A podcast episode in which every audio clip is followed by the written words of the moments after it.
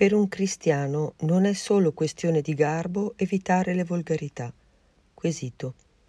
Caro Padre Angelo, dopo aver ricevuto il suo prezioso consiglio riguardo la mia volontà di iniziare a praticare le arti marziali, vorrei ancora rivolgermi a lei per chiederle un parere su una questione decisamente meno rilevante, ma per la quale tuttavia si può rivelare utile una risposta.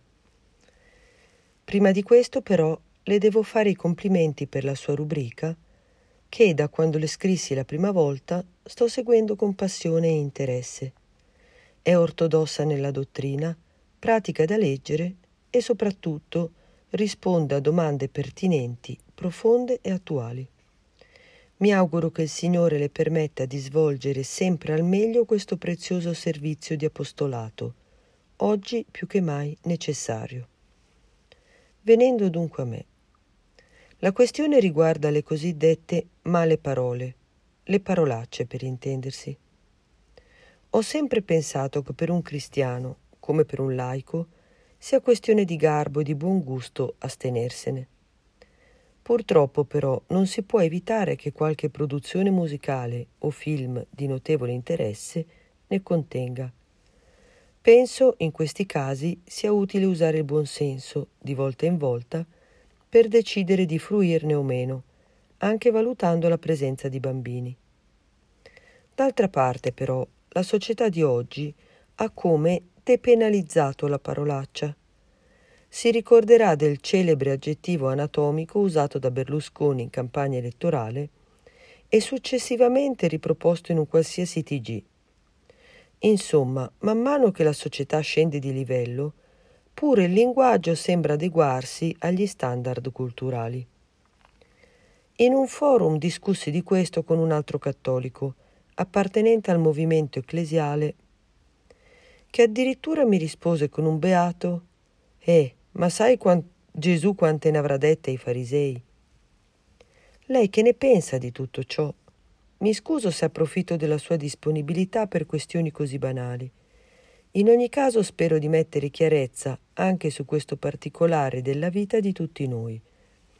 In fondo siamo chiamati alla perfezione. E perché non limare anche i più piccoli difetti, fermo restando l'attenzione soprattutto verso quelli più gravi? La ringrazio per la generosa disponibilità e le auguro un buon proseguimento di Quaresima in Cristo Gesù. Lorenzo.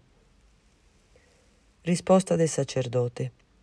Caro Lorenzo, ti ringrazio anzitutto dei complimenti per la rubrica Il sacerdote risponde. È un servizio prezioso e per questo lo svolgo con passione. Vengo adesso alla tua domanda, che non è banale. Per rispondere in maniera adeguata è necessario ricordare chi è il cristiano. Gesù ha detto, Io sono la vite e voi i tralci. Vedi Giovanni 15.1. Con il battesimo siamo stati innestati in Lui. Più concretamente, il cristiano ha la mente, il cuore e la bocca innestati nella mente, nel cuore e nella bocca del Signore. Come il tralcio trae la sua linfa vivificatrice dalla vite, così parimenti fa il cristiano col Signore. Tutti dobbiamo dire insieme con San Paolo, non sono più io che vivo, ma è Cristo che vive in me. Quando non traiamo linfa vivificatrice da Cristo, è come se volessimo staccarci dalla nostra radice, dal battesimo. E questo per un cristiano è un peccato. Venendo al tema delle male parole, come tu le chiami, mi permetto di ricordare questo insegnamento del Signore. La bocca parla dalla pienezza del cuore. Vedi Matteo 12:34. Se questo è vero, e io ne sono certissimo, allora non ci si può più scusare dicendo queste parole mi scappano. La realtà è che le volgarità scappano solo a chi ne ha il cuore pieno. Senza che uno lo voglia, nel parlare in un modo o nell'altro, manifesta se stesso e quello che ha nella propria mente. Vengono così svelati i pensieri di molti cuori e in alcuni casi c'è davvero da arrossire. Lo Spirito Santo dice per bocca di San Paolo, Nessuna parola cattiva esca dalla vostra bocca, ma piuttosto parole buone, che possano servire per la necessaria edificazione, giovando a quelli che ascoltano. Confronta Efesini 4:29. Quanto alla fornicazione e a ogni specie di impurità o cupidigia, neppure se ne parli tra voi, come si addice a santi.